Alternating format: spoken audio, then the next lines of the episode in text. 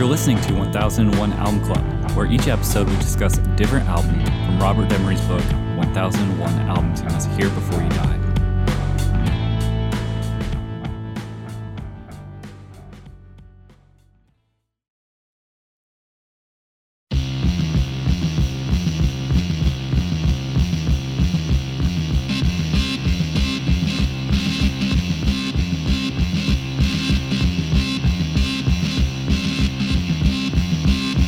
Ghost Rider, motorcycle hero.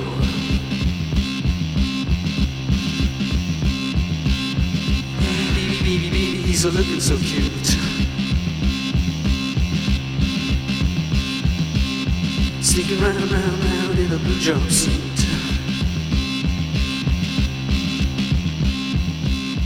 Cruise rider, motorcycle hero. All right, for this episode, we'll be talking about Suicide.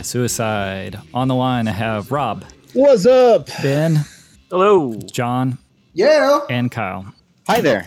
Suicide is the debut studio album from the American rock band Suicide. It was released in 1977 on Red Star Records and was produced by Craig Leon and Marty Thau. I'm going to read from All Music Review, Heather Ferris. Proof that punk was more about attitude than raw guitar-driven sound, Suicide's self-titled debut set the duo apart from the rest of the style's self-proclaimed outsiders. Over the course of 7 songs, Marty revs dense, unnerving electronics, including a menacing synth bass, a drum machine that sounds like an idle motorcycle, and harshly hypnotic organs, and Alan Vega's ghostly Gene Vincent-esque vocals defined the group's sound and proved the blueprints of post-rock, synth-pop, and industrial rock in the process. Though those 7 songs shared the same stripped-down sonic template, they also showed Suicide's surprisingly wide range. The exaggerated, rebellious Ghost Rider and Rocket USA captured the punk era's thrilling nihilism, while Cherie and Girl countered the rest of the album's hard edges with a sensuality that's at once eerie and alluring. And with its retro bass line and simplistic stylized lyrics, Johnny explores Suicide's affinity for 50s melodies and images, as well as their pop leanings.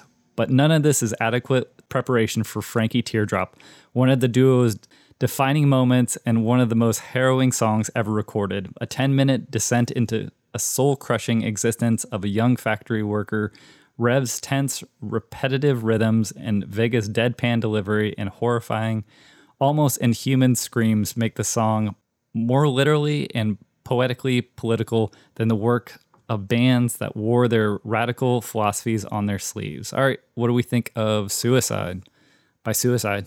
Man! So I saw this band in 2001 in Cincinnati at like a noise music festival. I had gone to see Six Finger Satellite, and it was like a weird version of them, and I had just kind of gotten into this band. I had heard this record. It's a pretty unforgettable record. When did you guys first hear this album? This week. Yeah, same. It turns out I had heard the song Cherie before, but other than that, this is all first listen to me. Even Frankie Teardrop? I had never listened to Frankie Teardrop before. Wait, was it? Is it? You always hear it on the radio? Yeah. That's what they just play on the adult contemporary stations. It's been covered by a number of bands, though. I guess you don't listen to Sun very often, do you? Not very often. not really blessing that Sun. Jackson tried to trick me into Suicide back in the Party Shed days, and it has yet to take. I don't get it. Into it. I'm really into it. Does this not remind you of Mr. Quintron with the drum buddy? No, not at all. This I would much rather listen to Quintron than Suicide. Huh? You see, this has to be an influence on him, right? What? Because an organ and a drum machine exists simultaneously? I had one of these things at my house, and sometimes the drum machine's built right into the organ. I know. This is not mind bending. Wow. But Birch really likes it. I want to hear why Birch really likes it, because I'm sort of in the middle on this. Yeah, I got into Suicide when I was getting into more electronic stuff. I don't know when that would have been, 90s, late 90s. And they popped up because everyone was like, oh, you got to check out this band. Actually, it probably was later than that. No, it's probably like 2000. And a lot of people in the early aughts, as we like to say, were replicating this sort of noise-esque, experimental noise with repetitive drum machines and things like that. It harkened back to everything that Ministry was doing, Nine Inch Nails. I mean, this is sort of a start of industrial weirdness. I will say it's complicated because I'm of two minds. Yeah, they're pretty limited in what they are accomplishing musically, but in terms of the weirdness and the performance of it, obviously performance is different than just listening to an album. This album doesn't necessarily capture what all they were going for, what they were doing, and just based on the album, it's I can see it being kind of like, well, what's the big deal, other than maybe some of the lyrics and some of the, I don't know, just kind of out there sounds that they're producing. It's kind of bold. It's weird. It's like a, what would you say, like a very strange, arty Kraftwerk mixed with punk. It's difficult. That, like what you were saying, Birch, the way that it sort of has elements of Kraftwerk, like I think that motoric beat, that 4/4 beat. But I mean, and I guess there are only so many styles of beat you can have on the drum machine that they used. Ben, is that right? Like, there are 8. You have 8 beats, and all of those control the volume and the tempo. And all of those might be in 4/4. No, so. I don't think so, because there's waltz on here. You know, there's probably a samba, cha-cha. Yeah. Well, they're definitely using them in that motoric style, which I think, even though it's not a live drummer, like it adds that incessant like pounding in the background, which it kind of does drive the song, especially, you know, Ghost Rider or Rocket USA. I don't know, man. It's at its best, you get sort of a feel like some of those, you know, Ministry or Radiohead, but when it's off, man, it's. I think it would be important to see them maybe in a dark, stinky punk club, you know, like that would probably add to the feel.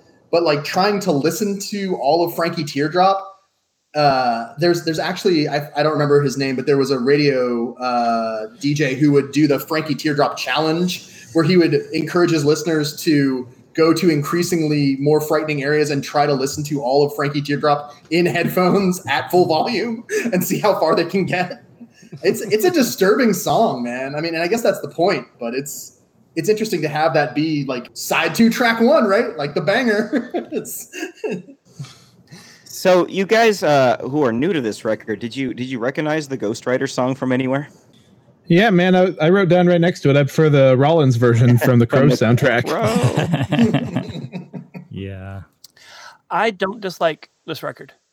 I think that I find it really intriguing. I really like that they're using that already at 77 antiquated drum machine, and then just a beat up Farfisa going through some distortion pedals. I like how analog the proto synth punk band is.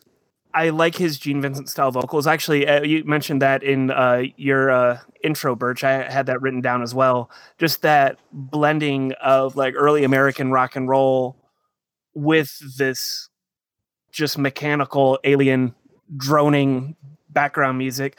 I think it's really interesting, and I can definitely see how many people that listened to this and started bands in like the 80s and 90s. At this point, I've heard it like 4 or 5 times, and I don't know how often I'll go back to revisit it, but I don't mind listening to it at all, and I do find it really intriguing. I would probably skip Frankie Teardrop if I was listening to it, not for this project. I don't think I need to hear Frankie Teardrop again. I mean, as weird as it is, even here you're hearing like elements of dub. Like, it's interesting how much dub got translated across the like musical soundscape that happened after it, you know, like all these people touched sort of the same circle as Scratch Perry. And so on this album, they're using the same Eventide delay that they used on some of the albums that we've heard earlier. So it's all sort of coming together still, even on this album, which is really, really strange and unique. Yeah, you bring up a really good point, too, that a lot of those bands in the 90s, in 2000s, they were altering voices and putting live instruments through processes and then tweaking those while they were on stage. Obviously, you know, Eno was doing that stuff back in the Roxy Music, but at the same time, you have these minimal bands, someone solo or a duo or something like that with a drum machine, and it's tweaking elements while you're getting feedback of your voice, feedback of different elements of guitar and things like that. It's really unique that hasn't been explored, you know, without in this way, in a sort of chaotic way. Oh, baby. Oh, baby.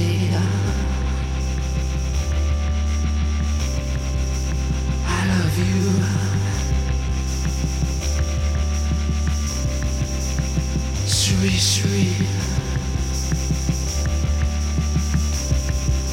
My comic book fantasy. I love you. Hey, Birch, do you know which band was the first to ever call themselves a punk band? I think it was Suicide. It was Suicide. Yeah, in like 70 show. Or 71. Yeah. Yeah. Yeah, first punk music mass. Yep. To use the context, Suicide was inspired by Satan's Suicide, an issue of Vega's favorite comic book. Guess it. Ghost Rider. Ghost Rider. Yes. Ghost Rider. Right, what you know. I did think it was funny that that Vega would said like, I started carrying a bicycle chain on stage, figuring if you can't beat him, join him. If the violence got really bad, he would smash a beer bottle, cutting his own face. It seemed to have a calming effect on the crowd. I guess they reasoned that I was so fucking nuts that nothing they could do would bother me. And he also said he figured out a way that he could draw a lot of blood, but wouldn't be scarred for life. It had to be down to a fine art, he says. Yeah, that's learned that from pro wrestlers. Yeah, yep. Exactly. That's the pro wrestler and Gigi Allen's school of stage presence. Yeah, I had read that they had a crazy live show, but I was having trouble finding details on it. So he like cut himself and stuff. Yeah, basically, as you can imagine, they came out on stage and they're two guys and they're doing this, and it's improv and it's a little weird. I mean, even by Velvet Underground standards, and then people would get so upset. You know, they were touring with Elvis Costello and other bands like The Clash, and they didn't want to see this stripped down, you know, guys singing like Gene Vincent over sort of rhythmic organ, and so they would just cause a riot because he would get in the face of everybody. He would intimidate. He would do the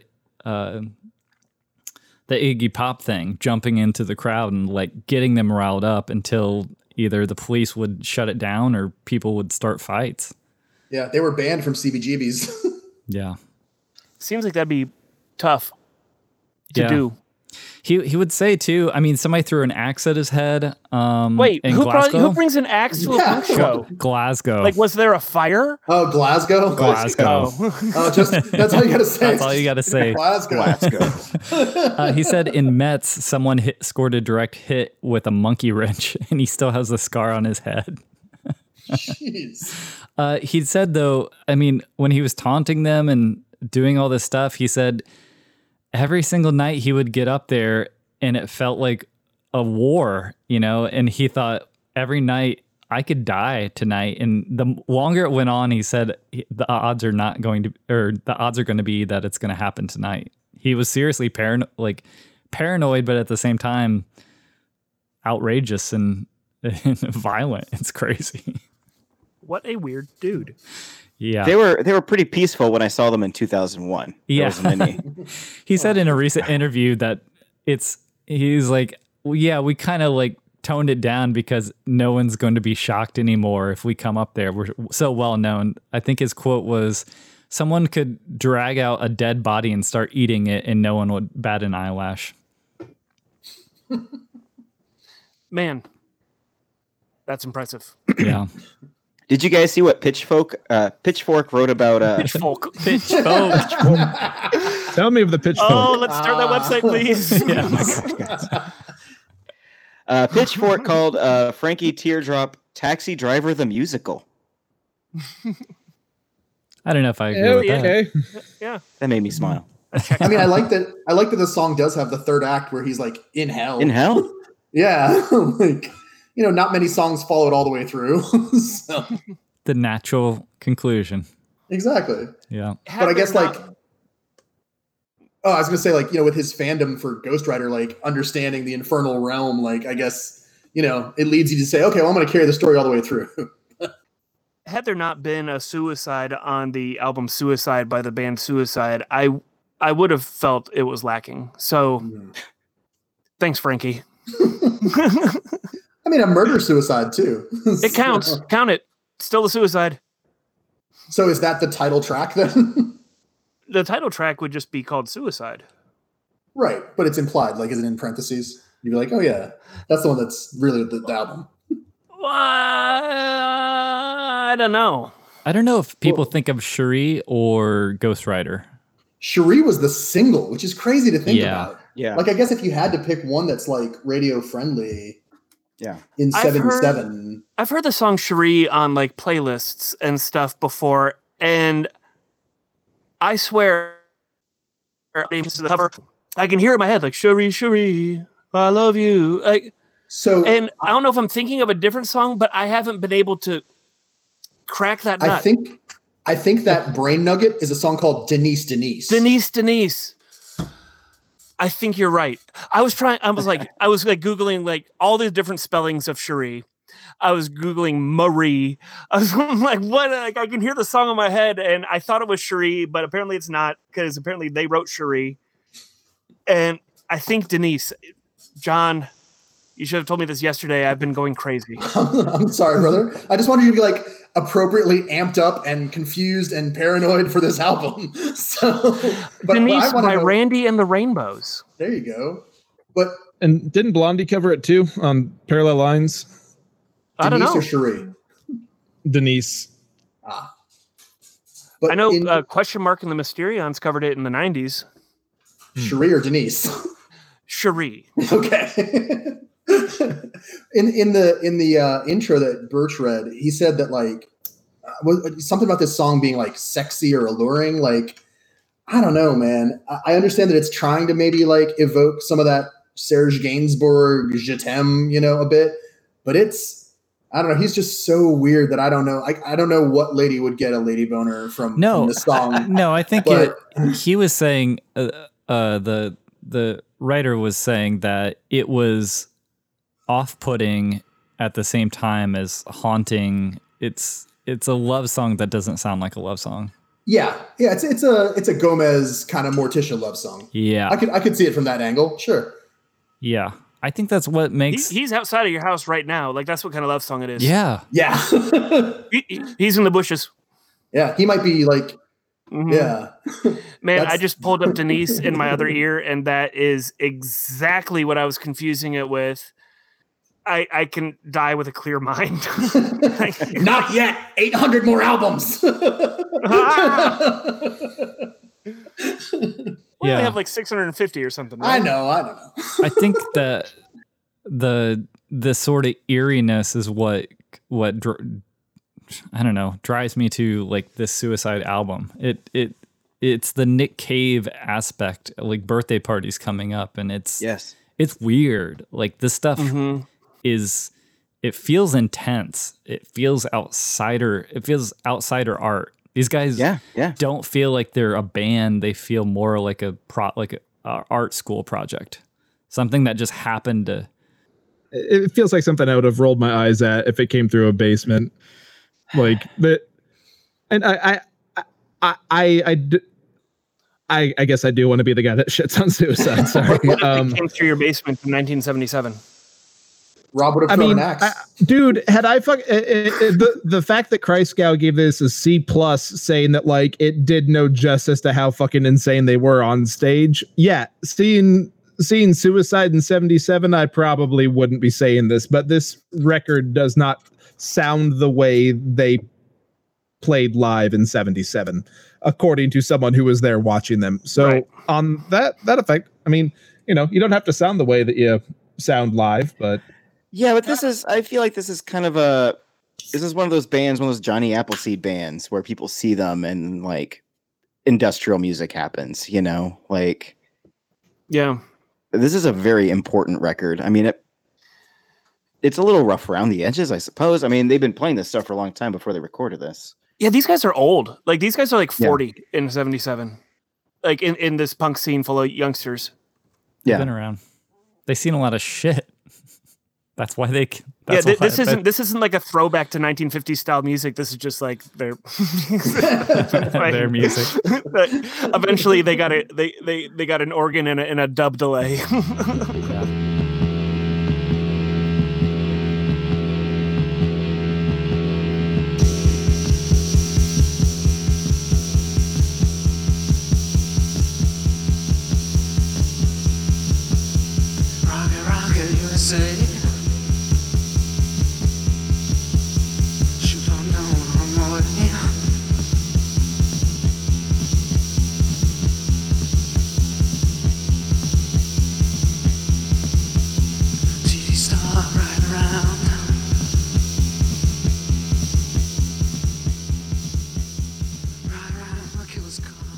What do you think? Let's go down the line. I see John. Let's just go that way. I'm gonna give it a positive. I like interesting music. I like music that doesn't sound like anything I've heard before. Now I've heard a lot of things that came from this that sound like this at this point in time, you know, in 2020. But like, I have not heard any other bands that sounded like this in our project thus far. So and a lot of it is interesting. It's not just noise. It's not just for the sake of garbage. So I've got to go positive overall. Will I turn on the whole album again? No. Will I listen to Ghost Rider, Rocket USA, Girl? Probably. Will I listen to the others? No. So positive for me, though. Cool. Kyle? I mean, I would give it a thumbs up, but I mean, I wouldn't recommend this to anybody. If you are really interested in the history of like industrial music or goth, then for sure. And I think... you know, Frankie Teardrop is a ride you got to take at some point in your life, or not. You should take just once. Yeah. I wouldn't recommend like my mom take a listen to Frankie Teardrop with headphones in the middle of the night. But, I like it. Yeah, Ben. So I think I'm gonna skew positive on this. I think that I really like that. I like a lot of things about it. It's kind of like where it's actually where they say where like something's greater than the sum of its parts. In my opinion, I actually like the sum of its parts better than I like the final product. But I do like the final product. But there's a lot of things I like about it.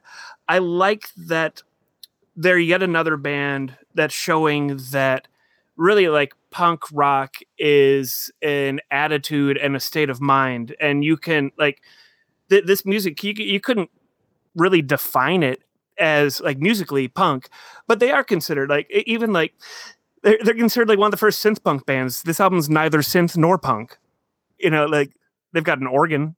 Speaking of the organ, I also really like the DIY aspect of it. I like that they're using outdated pawn shop gear to make a new sound that no one's ever heard before. And like, they're not on the cutting edge of technology of like synthesizers. They're using like a beat up Farfisa from the 60s, like probably the world's first drum machine, and they're innovating with it. So I think that's really cool. I think that it's interesting that this week in our listening homework, we had both this and Iggy Pop's The Idiot, which we'll be covering in an episode or two. and like it's like between those two, now we see where like industrial and goth kind of comes from, and I think that's cool. I don't think I'll ever listen to Frankie Teardrop again by choice, but it's worth noting that the song has a lot of fans. It was really influential, including Bruce Springsteen, who based the song State Trooper off the Nebraska album on Frankie Teardrop. So I'm going to, and the actual sound of it, like not knowing any of that, just hearing the sound of it, I think it's interesting enough that I'd give it like, I don't know, like a B for my personal aesthetic. But then like put all that other stuff on top of that, and I don't know, a positive from me. I don't think I'll revisit it very often, but I think it's got a cool sound, and I think it's got cool things going for it. Robbie? I mean, there's nothing wrong with this record aside from the fact it's not my jam. So I go neutral because it's just something I don't care to listen to on the reg or ever. And when like the occasional like... I don't know, that one of these songs will pop up on the, like, you know, community radio station, and the same thing will happen, like, oh, okay. All right, Suicide. So, I mean, just not my jam, man. And it, not everything has to be. So wait, in that scenario, why did you initially get excited when Suicide popped up and then get disappointed? I think it is that it sounded like Quintron starting, and then it went away. I just perfect. I like Quintron. So what I wrote down was like, this is fine. I'd still rather be listening to any of its spawn. So I think Mr. Quintron liked this record, Rob. I think he loves Suicide. I will go positive. Listening to what you guys were saying about the sound or how it's presented kind of made me think about it too. Another reason I like it is it feels like someone creating a project, I don't know, a bedroom project. The echo vocals kind of remind me of a late night DJ with this echoing out on a microphone, and it has a very intense, strange vibe that I just like. It just feels like someone maybe going crazy a bit. And really stretching into this strangeness. The repetitiveness of the drum machine too is just out there. I mean, no band, I feel like no band today would ever do that. It just sounds too simplistic, and it sounds off in a weird way. Also, I was going to say I do respect a lot of bands too that record what they present. So this band is two-piece, vocals, some echo, an organ, a drum machine. There's no other instruments on this album. I mean, they're not trying to put in a guitar, even though they don't have a guitarist. They could easily do that in the studio. They could hire someone, they could bring someone in to do bass, those different things. So I do find it interesting when bands also, they perform the way they would perform live without a lot of overdubs and a lot of studio magic. So, yeah, positive for me. It's cool. Does anyone know, was this the same drum machine that Sly used in There's a Riot Going On? I didn't look it up. I know what this one is. I just forget which one Sly used. This is a Seaburg Rhythm Prince. No, he used a different one.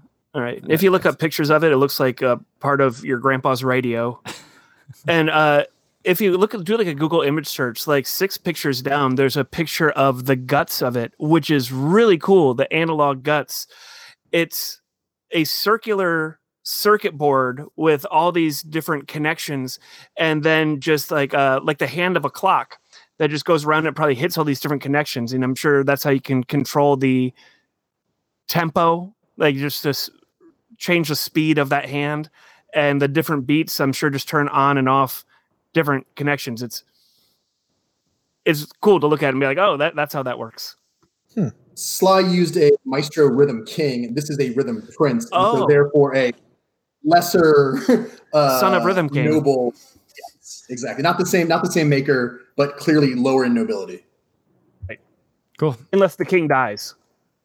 All right, next time we'll be talking about Iggy Pop, The Idiot. All right, thanks, y'all.